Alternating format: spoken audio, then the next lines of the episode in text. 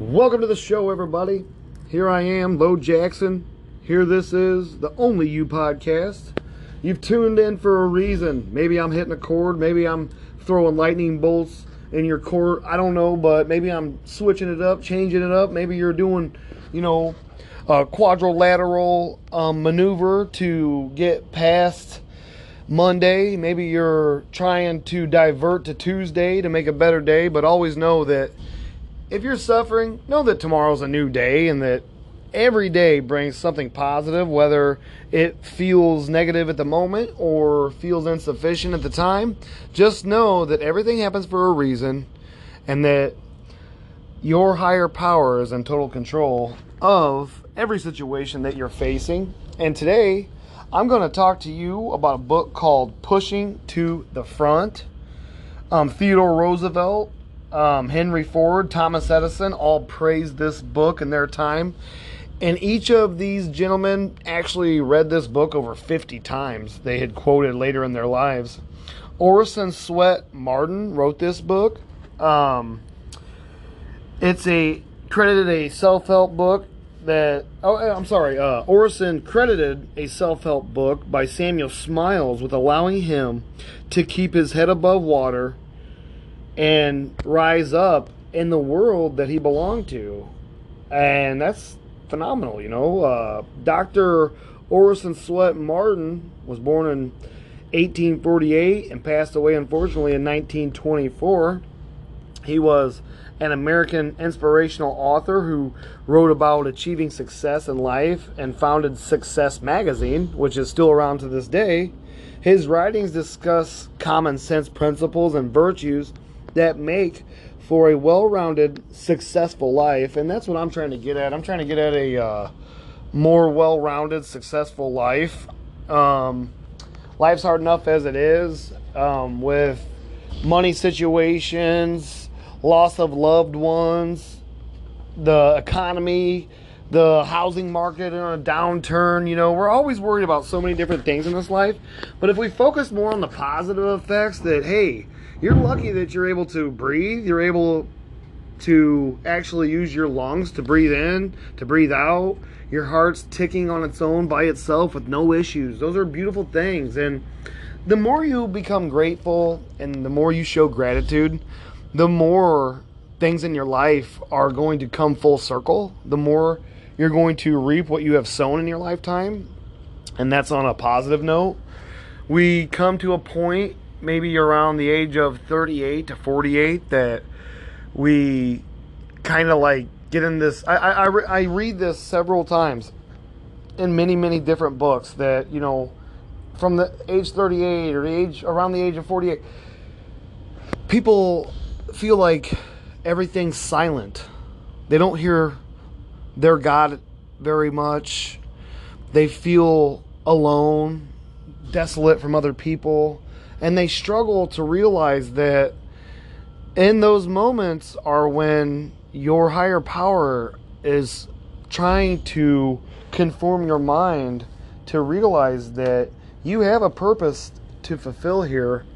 And if you're not fulfilling it, somebody, somewhere, somehow, some way will help you get there if you would only take the time to realize that we all need a time in our lives of three or four years when we're not hitting every milestone. We're not having the greatest moments at work every single day. We're not living an abundant life like we once were a few years back because we've come full circle to a point where you know our life needs the alone and the the downtime you know to you know help ourselves um, understand a situation and downtime also prepares us for things to come in our future that are our purpose you know to not to harden our heart to turn our backs on our loved ones or anything like that, but to um, actually grow and know that we're okay being alone, that we're okay in our own skin, and that it's time to realize that when you're surrounded by tons of people and situations that things aren't always going the way you want them to. You just think they are because nothing has gone on to make you realize that not everything that is going on is for you, but you think it is. And I do the same thing sometimes. Um, so today I'm doing a book called Pushing to the Front. It's by Orison Marden. I give this book a five star review, and it's like you guys. I decided this season I was gonna go back to like a hundred years just to see how far we've come. Because last season I did books of today, um, psychological, behavioral, neuroplasticity, neural pathways. You know, we learned about the amygdala last year. Um, but this year I want to do. I, I wanted to back up in time because I feel like if you don't have any idea where these books come from and that you think that this person just came up with this idea on their own. Well, they didn't. They piggybacked off of the greats that were over there in Italy learning, like, you know, Sigmund Freud, Carl Jung, uh, Adler, uh, Still, all the greats, you know, that are out there. And today I'm doing um, Pushing to the Front. I found this to be a great read. Um, uh, because this guy was an orphan at one time. Um, Orson. Orson was an orphan. Um, Marden was born the 11th of June, 1848, in Thornton Gore, New Hampshire, to Lewis and Martha Marden. When he was three years old, his mother died at the age of 22, leaving Orson and his two sisters in the care of their father, who was a farmer, hunter, and trapper. When Orson was seven years old, his father died from injuries incurred while in the woods. Oh, so maybe he was out hunting or you know, maybe he got into it with an animal. You never know. Consequently, excuse me. Consequently, the children were shuttled shuttled from one guardian to another, with Orson working for five successful successive families as a hired boy to earn his keep. You guys. So I mean, think about it. Hired boy.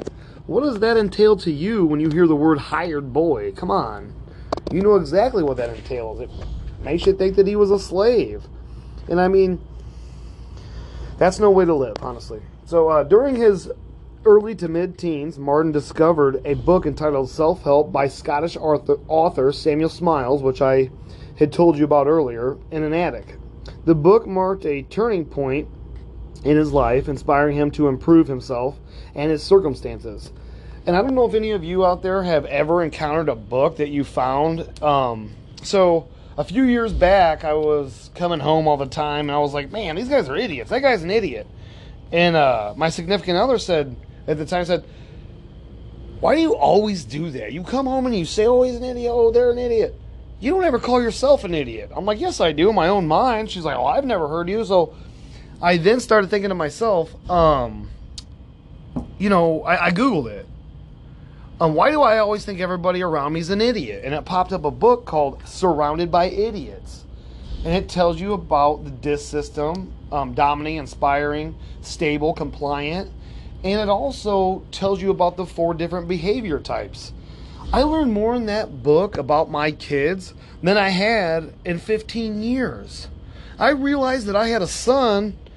They always said, oh, he's oppositional. No, he's not he's just a, a blue. He's he's compliant.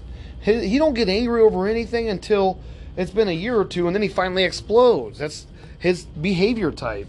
So I mean, hopefully you guys have a book out there that you found, and maybe this is the one pushing to the front because this is. I mean, I'm not telling you that Theodore Roosevelt, Henry Ford, and Thomas Edison read this book 50 times for any reason. I'm telling you that because in reality, those were world renowned minds. Those were innovators. Those were inventors. Those were entrepreneurs. These were people that, you know, before it was going on, it was going on to them. You know what I mean? And that's hard to come by. So get out there and find the book that changes your life. And that's what books are meant to do. And that's why, if we all understood that we have a story to tell, and we needed to take the steps to cultivate that story because this life is not meant to be squandered. Every person that dies without telling their story is a tragedy. Your story is meant to help someone else persevere to get over the things that you had such such problems with, you know. So he developed a deep uh, respect and admiration for the author, which was Samuel Smiles, and he changed his life. Whose work instilled in him a desire to inspire others, as Samuel Smiles had done for him. Martin's young manhood was marked by remarkable energy and unbroken achievement. And I can guarantee you guys that, like I told you from the book Surrounded by Idiots by Thomas Erikson, that this gentleman right here is a yellow. And the inspirer is a special type of person. If you know somebody out there that's a chatterbox, they're always happy, being silly, being goofy, being funny, and they're messy, they're disorganized, that's a yellow.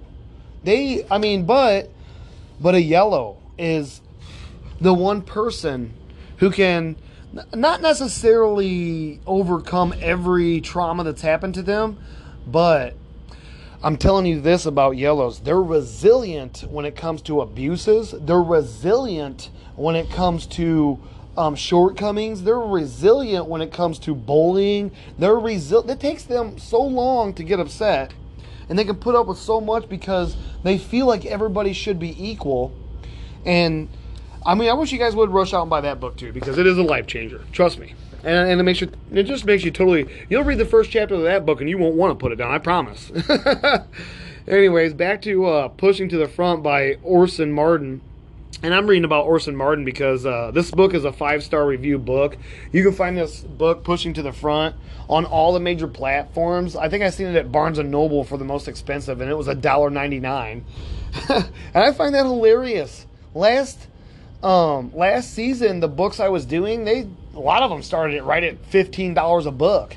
You know, you couldn't, and I was spending an arm and a leg on books, in which I did learn a lot. I was able to, you know, make a lot more transparent to my audience, but then again, you know, it depleted my whole entire Google account. But uh, Pushing to the Front was written in 1894. At age 44, Martin switched his careers to professional authorship. It was a bold decision to which he had given careful thought, having suffered repeated business reversals at a hotel fire. Yeah, he was a hotelier too. Like he owned a hotel at one point, I believe. His fervent sense of idealism, along with an urgent sense of now or never in middle life, spurred him onward in his new goal. Uh, Margaret Coonley, a contemporary who worked for Martin's uh, publishing firm in the early 1900s, describes the incident of the hotel fire, his narrow escape from death. Wow. And the loss of his original manuscript, which he later rewrote and entitled Pushing to the Front. Martin's unwavering determination to start from scratch after this devastating loss was characteristic of the man and his writings. Conley writes, and this is what, oh, excuse me, Coonley. This is what uh, Margaret Coonley wrote about that situation.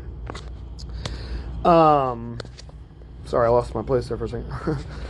Over 5,000 pages of manuscripts, the fruit of all the spare time he had been able to snatch from nearly 15 crowded years of busy, oh, excuse me, of business life, had gone up in smoke.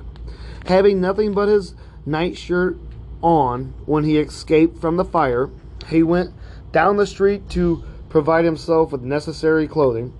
As soon as this had been attended to, he bought a 25 cent notebook, and while the ruins of the hotel were still smoking, began to rewrite the memory, the manuscript of his dream book. I find that pretty awesome, right? Um, I want to say this too. Um, I, uh, Thomas Edison had a similar uh, thing happen to him. His uh, whole entire uh, um, his whole entire bit, uh, like his lab and everything burned down in Philadelphia, I, I believe it was. And um, the paperboy came by at like seven o'clock at night and said, "Mr. Edison, your laboratory's on fire." Edison goes in the, back in the house and he says, "Honey, get your coat. There's gonna be uh, we, we need to go for a walk. We need to go down to the lab." He's like, "Kid just stopped by here, says burned down. I'd love to go watch it. It sounds exciting." Went down there, watched this place burn down and uh, as it was burning, no, the next day after the fire had gone out and everything, Henry Ford showed up because it before this, Ford had gone to Edison at one point in Florida. They were at some convention, and Ford bragged to him about he had this idea about an automobile. Edison looked at him and said, "Don't talk about it, be about it. You can do it. You're smart enough. I want to see it, and don't stop and don't come back and talk to me until you do it." Well, Edison's whole entire laboratory burns down, right? The next day, he's sifting through the rubble trying to save beakers and, you know, drill bits and whatever he can manage to save her out of the fire. Here, uh, here pulls up uh, Henry Ford because every time a new model came off the line, he always gave Thomas Edison one of the first cars that he made, of every line that he made until the day he died. He gave Edison a new car every time it came off the line. Um, he, he pulls up in the new car that he's going to give Edison. He says, Here you go, sir. Hands him a check for $750,000 to start over with. Now, tell me if that's not a friend. You know, s- similar to the situation right here. And I did want to tell you guys about Margaret Coonley, too. She's a, a literary agent for over 30 years. And she's worked as a lawyer and all kinds of other stuff, too. Um, but I thought that was a great story to share because you know obviously uh, Orison Martin had lost his stuff you know to a fire and it's unfortunate. Overwhelmed and heartbroken, Martin picked up himself and started all over again with little money but with much time on his hands. He decided to rewrite the manuscript.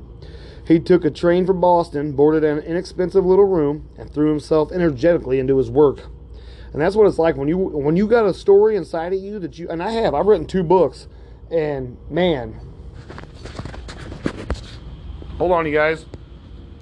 Thank you for listening to the Only You podcast, where it's very vibrant. I'm glad you held on for that one whole minute that I had let you go. I am reading to you today Pushing to the Front by Orson Martin. I think this is a great read, you guys. I really do. It I don't know, it touched me. I mean, it was a a book I had never heard of until 2 days ago. I picked it up and thought, "Man, I have got to do this one." I mean, it just everything about it just makes me feel good, you know, it makes me feel right, you know.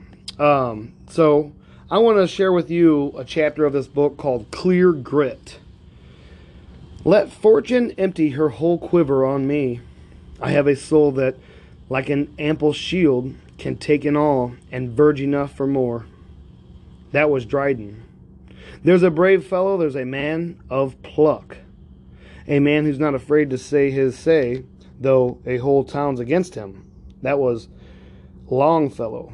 Our greatest glory is not in never falling, but in rising every time we fall. And that's Goldsmith. The barriers are not yet erected, which shall say to aspiring talent, thus far and no further.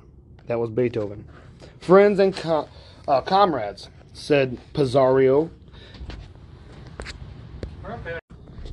I'm reading to you right now a chapter called Clear Grit. Friends and comrades, said Pizarro, as he turned toward the south after tracing with his sword upon the sand a line from east to west. On the side are toil, hunger, nakedness, and drenching storm. If you don't know what toil means, everyone, it means work, desertion, and death. In this side, ease and pleasure, there lies Peru with its riches, here Panama and its poverty. Choose each man what best becomes a brave Castilian. For my part, I go to the south. So saying, he crossed the line and was followed by thirteen Spaniards in armor. Thus, on the little island of Gallo in the Pacific, when his men were clamoring to return to Panama, did Pizarro and his few volunteers resolve to stake their lives upon the success of a desperate crusade against the powerful empire of the Incas? At the time, they had not even a vessel to transport them to the country they wished to conquer. Is it necessary to add that all difficulties yielded at last to such resolute determination? And here's a little side note it says, Perseverance is a Roman virtue that wins each godlike act and plucks success, e'en from the spear proof crest of rugged danger. When you get into a tight place and everything goes against you, till it seems as if you could not hold on a minute longer, said Harriet Beecher Stowe, never give up then, and for that's just the place and time that the tide'll turn. I believe that to be very, very true in my endeavors in life and experiences as well. Charles Sumner said three things are necessary to a strong character. First, backbone. Second, backbone. Third, backbone. While digging among the ruins of Pompeii, which was buried by the dust and ashes from an eruption of Vesuvius in AD 79, the workmen found the skeleton of a Roman soldier in the sentry box at one of the city's gates. He might have found safety under the shelter, rocks close by, but in the face of certain death, he had remained at his post a minute, uh, excuse me, a mute witness to the thorough discipline, the ceaseless vigilance, and fidelity which made the Roman legionaries masters of the known world. Thank you guys for listening to the Only You podcast. The world admires the man who never flinches from unexpected difficulties, who calmly, patiently, and courageously grapples with his fate, who dies, if need be, at his post. Clear grit. And that is what this is, chapter is all about. And I wanted to read to everyone about clear grit because it's something that I'm realizing a lot of people lack nowadays is grit. And this is clear grit always commands respect. It is the quality which achieves and everybody admires achievement in the strife of parties and principles. Backbone without brains will carry against brains without backbone. You cannot, you cannot, by trying an opinion to a man's tongue, make him the representative of that opinion.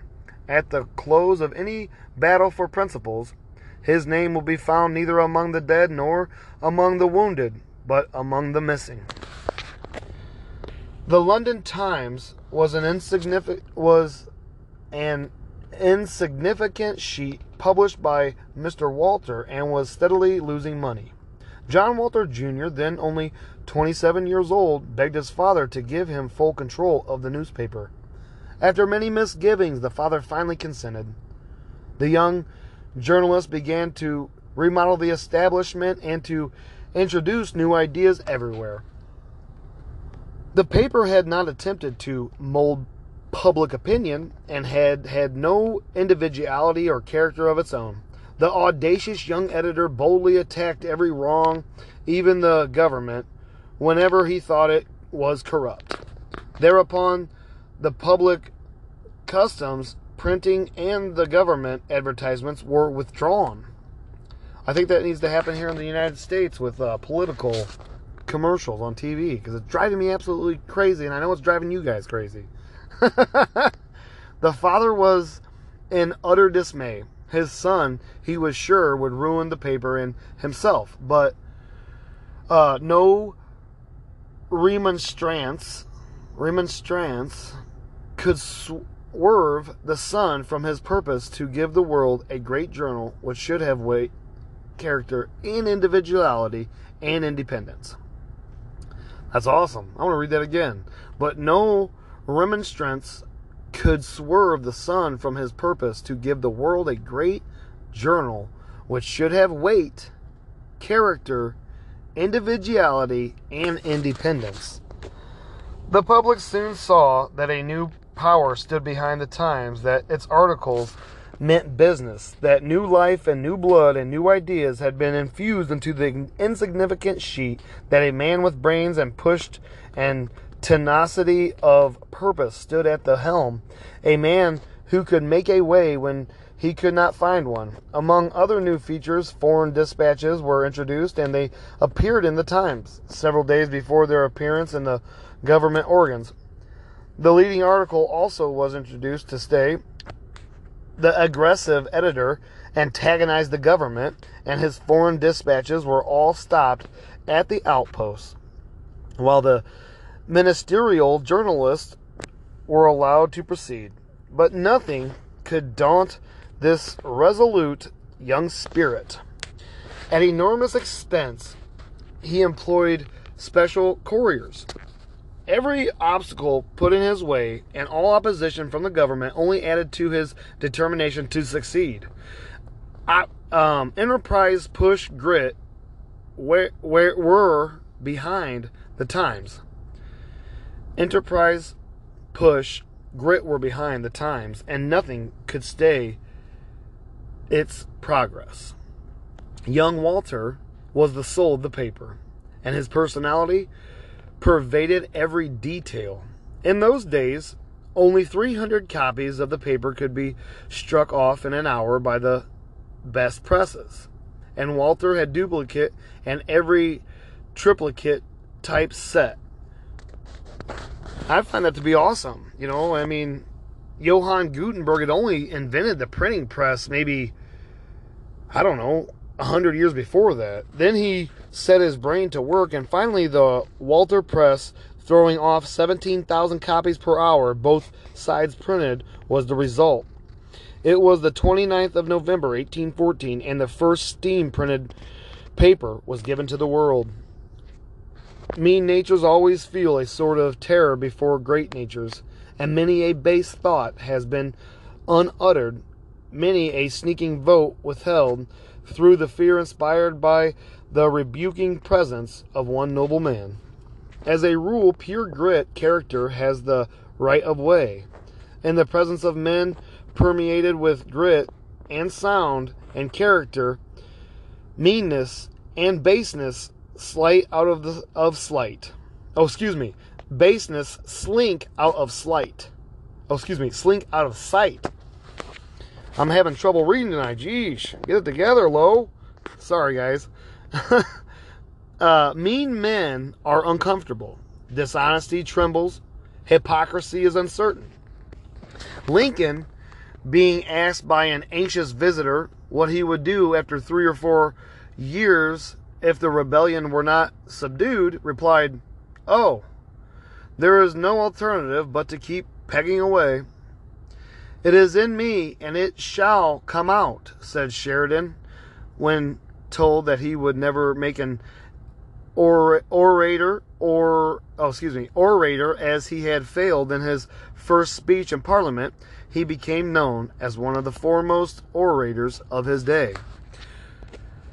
When a boy, Henry Clay was very bashful and diffident, and scarcely dared recite before his class at school but he determined to become but he was determined to become an orator.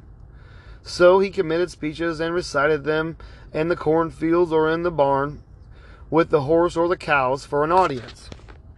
If impossibilities ever exist, popularity speaking, they ought to have been found somewhere between the birth and death of Kitto, that deaf pauper and master of Oriental learning. But Kitto that's K I T T O, did not find them there. In the presence of his decision, um, excuse me, I lost my spot, everybody. Uh, and imperial energy, they melted away. I really actually tried to look up keto to, to tell you about them, but it didn't really tell me much. Even if he had to uh, subsist like the Hottentots. He told him that he would sell his book and pawn his handkerchief, by which he thought he could raise about 12 shillings. He said he could live upon blackberries, nuts, and field turnips, and was willing to sleep on a hay rack. Here were real here was real grit. What were impossibilities to such a resolute indomitable will. Grit is a permanent, solid quality which enters into the very structure, the very tissues of the Constitution. Many of our generals in the Civil War exhibited heroism. They were plucky and often uh, displayed great determination, but Grant had pure grit. And I've read this in several readings about uh, General Ulysses S. Grant. He had grit. Every writer says, man, his grit was real, and you could feel it, you could see it. In the most concentrated form, even though he was a drunk, he could not be moved from his base. He was self centered, immovable.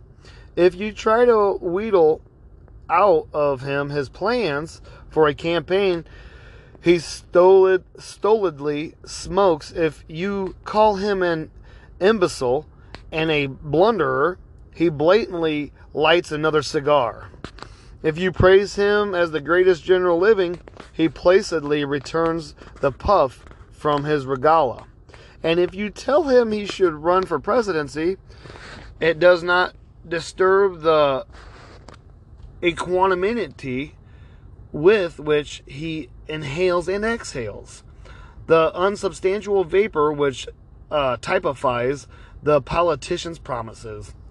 While you are wondering what kind of creature this man without a tongue is, you are suddenly electrified with the news of some splendid victory, proving that behind the cigar and behind the face discharged of all telltale expression is the best brain to plan and the strongest heart to dare among the generals of the Republic. Lincoln had pure grit. When the illustrated papers everywhere were caricaturing him, when no epithet seemed too harsh to heap upon him, when his methods were criticized by his own party and the generals in the war were denouncing his foolish confidence in Grant and delegations were waiting upon him to ask for that general's removal, the great president sat with crossed legs and was reminded of a story. Lincoln and Grant both had that rare nerve which cares not for ridicule, is not swerved by the public clamor, can bear abuse and hatred. There is a mighty force in truth, and in the sublime conviction and supreme self confidence behind it, in the knowledge that truth is mighty, and the conviction and confidence that it will prevail. Pure grit is that element of character which enables a man to clutch his aim with an iron grip and keep the needle of his purpose pointing to the star of his hope. Through sunshine and storm, through hurricane and tempest, through sleet and rain with a leaky ship, with a crew in mutiny, it preserves, in fact, nothing but death can subdue it, and it dies still, struggling. The man of grit carries in his very presence a power which controls and commands. He is spared the necessity of declaring himself, for his grit speaks in his every act. It does not come by fits and starts, it is a part of his life. It inspires a sublime audacity and a heroic courage. Many of the failures of life are due to the want of grit or business nerve.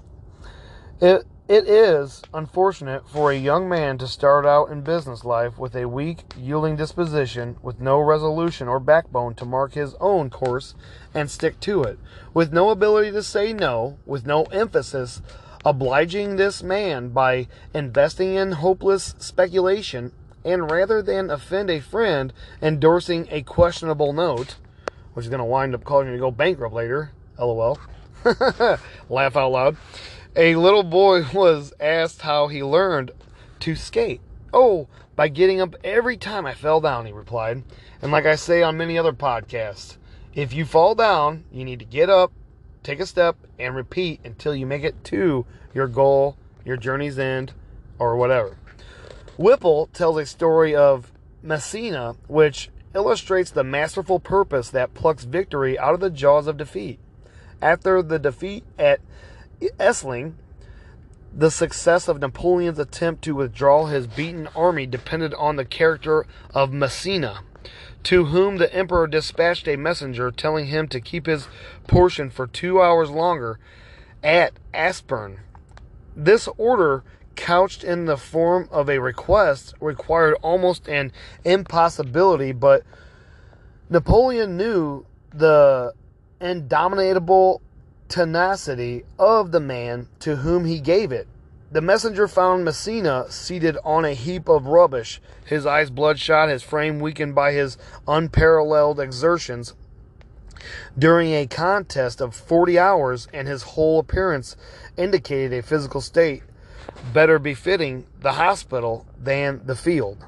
But that steadfast soul seemed to, excuse me, but that steadfast soul seemed altogether unaffected by bodily uh, prostration. Half dead as he was with fatigue, he rose painfully and said courageously, Tell the emperor that I will hold out for two hours. And he kept his word. Often defeated in battle, said Macaulay of Alexander the Great, he was always successful in war. In the Battle of Marengo, Marengo, the Austrians considered the day won. The French army was inferior in numbers and had been had given away, excuse me. The French army was inferior in numbers and had given way. The Austri- Austrian army extended its wings on the right and on the left to follow up the French. Then, though the French themselves thought that the battle was lost and the Austrians were confident it was won, Napoleon gave the command to charge, and the trumpets blasted, being given. The old guard charged down into the weakened center of the enemy, cutting it in two, rolled the two wings up on either side, and the battle was won for France. Once, when Marshal Ney was going into battle, looking down at his knees, which were smitting together, or clacking together, he said, You may well shake. You would shake worse yet if you knew where I am going to take you. It is victory after victory with the soldier, lesson after lesson with the scholar, blow after blow with the laborer, crop after crop with the farmer, picture after picture with the painter, and mile after mile with the traveler that secures what all so much desire, and that is success. Thank you guys for tuning in to the Only You podcast. Today I have been reading to you a wonderful read. And I think that this book, I mean, you can get it on every major platform. Um, and the book is Pushing to the Front by Orson Marden. And I will say, you guys, this is a five star read. And I'm telling you about these books right now in hopes that you really will get out there and get them because I, I want to help somebody. You know, this isn't just about me being on the air, me being on the radio, or whatever, you know, or in your car. It is not. Not at all. I mean, this to me is everything about helping somebody um, become better than they were yesterday. Um, this podcast often um, leaves me feeling happy when I re-listen to it and I learn from my own words and it re- I retain the information because I all I read it but I also am listening to it. You know, I just want to say truly, deeply, wholeheartedly, thank you so much for listening, you guys. A promising Harvard student was stricken with paralysis of both legs. Physicians said there was no hope for him. The lad determined to continue his college studies. Again, you guys, I'm reading Clear Grit. The examiners heard him at his bedside, and in four years he took his degree. He resolved to make a critical study of Dante, to do which he had to learn Italian and German. He persevered in spite of repeated attacks of illness and partial loss of sight. He was uh, competing for the university prize. Think of the paralytic lad, helpless in bed, competing for a prize, fighting death inch by inch. What a lesson! Before his manuscript was published or the prize was awarded, the brave student died, but his work was successful. Congressman William W. Crapo, while working his way through college, being too poor to buy a dictionary, actually copied one. wow. Walking from his home in the village of Dartmouth, Massachusetts, to New Bedford to replenish his store of words and definitions from the town library. On the triumphs of this indomitable spirit of the conqueror, this uh, uh, this it was that enabled Franklin to dine on a small loaf in the printing office with a book in his hand. It helped Locke to live on bread and water in a Dutch garret.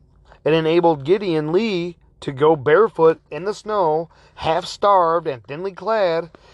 It sustained Lincoln and Garfield on their hard journeys from the log cabin to the White House. And it, President um, Sherburne put grit in place of his lost lung and worked 35 years after his funeral had been planned. Wow, yeah, so they planned his funeral and he worked 35 years after it. He didn't die. So Henry uh, Fawcett put grit in place of eyesight and became the greatest postmaster general England had ever seen. Prescott also put grit in place of eyesight and became one of America's greatest historians. And uh, Prescott, Arizona, it used to be the capital of Arizona. And then, and that town's named after this gentleman Prescott here. Um, uh, they moved the capital to Phoenix after that. And actually, I think they had four capitals. They had several different capitals. Even Tombstone was actually the capital at one time in Arizona. Francis Parkman put grit in place of health and eyesight and became the greatest historian of America, America uh, in his time. Thousands of men have put grit in place of health, eyes, ears, hands, legs, and yet have achieved marvelous success. Indeed, most of the great things of the world have been accomplished by grit and pluck. And I don't, um, you guys, I'm not sure if anybody out there understands what pluck means. Um, pluck is, it means um, take hold of something and quickly remove it from its place. Um, and he's like by grit and pluck. You, you can not keep a man down who has these qualities. He will make stepping stones out of his stumbling blocks and lift himself to success. At 50, Barnum was a ruined man. That's Barnum and Bailey Circus, y'all. Barnum and Bailey Circus. Yes. Actually, over the weekend, I learned about a guy. Uh, um, what was his name? Uh, he was a three-legged guy. Frank. Uh, oh, he was a vaudeville actor. I can't think of his name right now, but he was really interesting. Um, at 50, Barnum was a ruined man, owing thousands more than he possessed. Yet he resolutely resembled business once more, fairly wringing success from adverse fortune and paying his notes at the same time again and again he was ruined but like uh, phoenix like he rose repeatedly from the ashes of his misfortune each time more determined than before and obviously we all know who barnum is because um, Barnum and Bailey Circus. You know, they went on to be do great things, become great people. Thank you guys for listening to the Only You podcast. And sorry I was stuttering and stumbling the whole time. I I try to do my best when I'm out here talking to everybody, but um, yeah, today I really honestly I truly wanted to share with you um, you know, pushing to the front by Orison Swett Marden because this is a five star book and you can find it on all the major platforms that I tell you guys about. Um, and there's a lot to learn here. Um, there's a lot to understand. There's a lot to uh, dive into and unpack in this book. So many different um, ideas came to me while I was reading this that I wanted to share with you guys. But you know, a lot of times I'm I choose a chapter because it has something to do with what I want to teach you about. And right now, I want to tell you about how you can actually learn to build grit in your own life and, you know, go on to become kind of admirable in your own right. Or your own right, you know? And I'm getting this right now from the University of Michigan. They had done a right um, they had done a writing up there on grit, so I thought it was kind of important to include it. What is grit and why does it matter? Grit is um, passion and perseverance for long term and meaningful goals. It is important because it's a key driver of achievement and success. And it is far more important than talent and IQ. Studies have shown that deep down, most of us believe talent is the main reason for success. Does that mean, but I don't believe that. I think it has to do with repetition. You know, showing up is 90% of the battle. You know, if you don't show up for an audition, how are you ever going to be an actor or whatever, you know? Does that mean that there isn't a need for us normal people to aspire to be great? Not if you ask uh, whoever this guy is for, oh, it's, uh, I can, I can never say his name, Nitsetsky. Netsky. I can't say it. Sorry, you guys. For if we think of genius as something magical, we are not obliged to compare ourselves and find ourselves lacking. Hmm. And that's a book, you guys.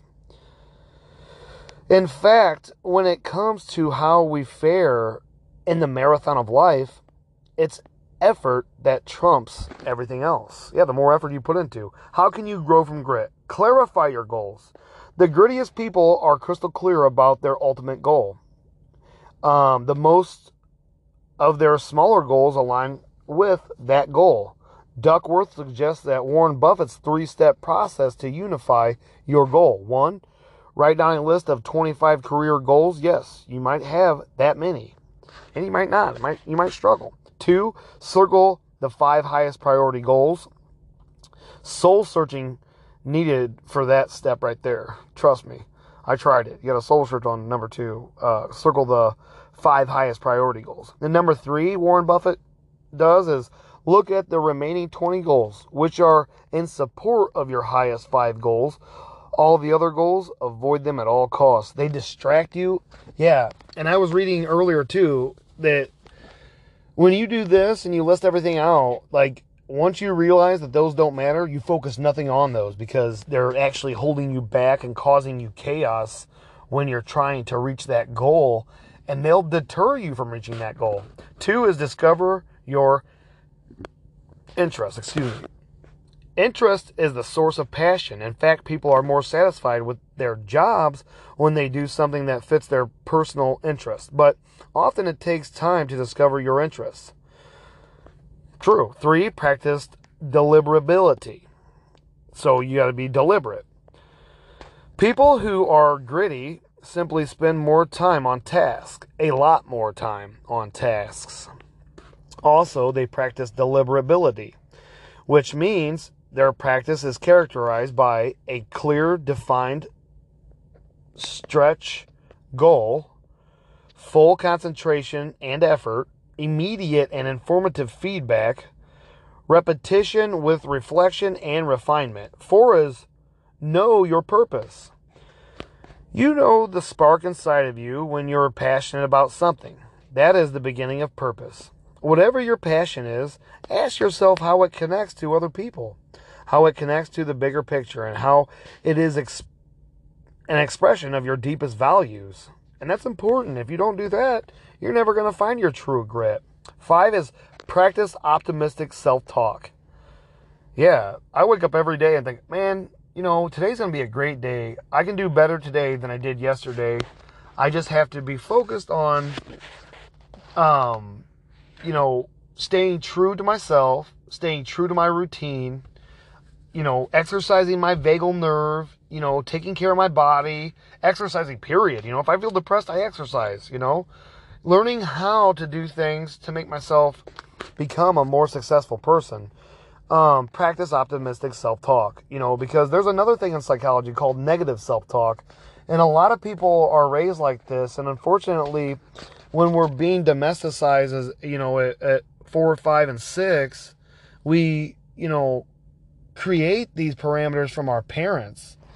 And so we talk negatively about ourselves because unfortunately, our parents were you know, verbally abused by their parents. So then it just passes on and they don't even realize they're doing it. Like my mom never really realized that she was verbally abusing us kids. She had no idea because her dad was in the military, her brothers were in the military. It was a normal lifestyle to them.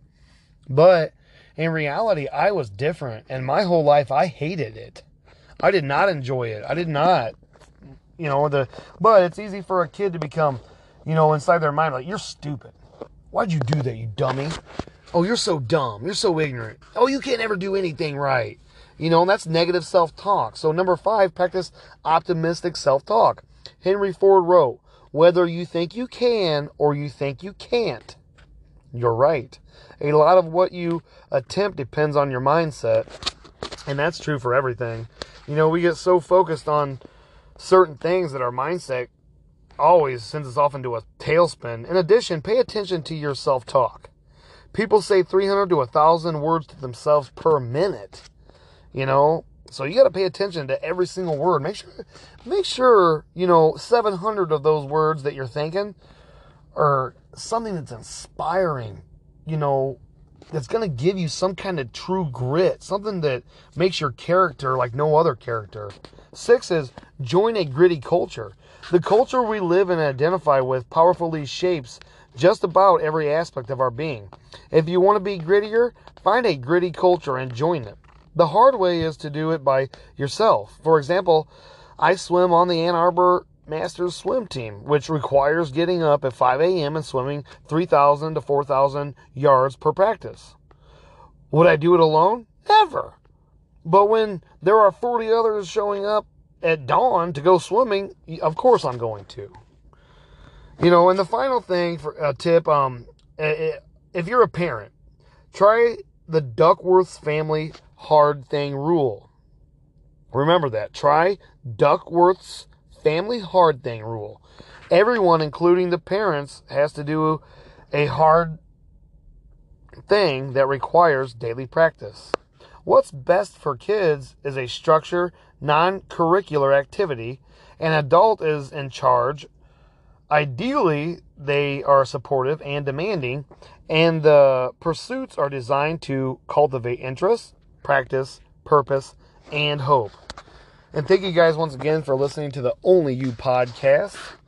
Tune again, and until next time, please be good to yourselves, you guys.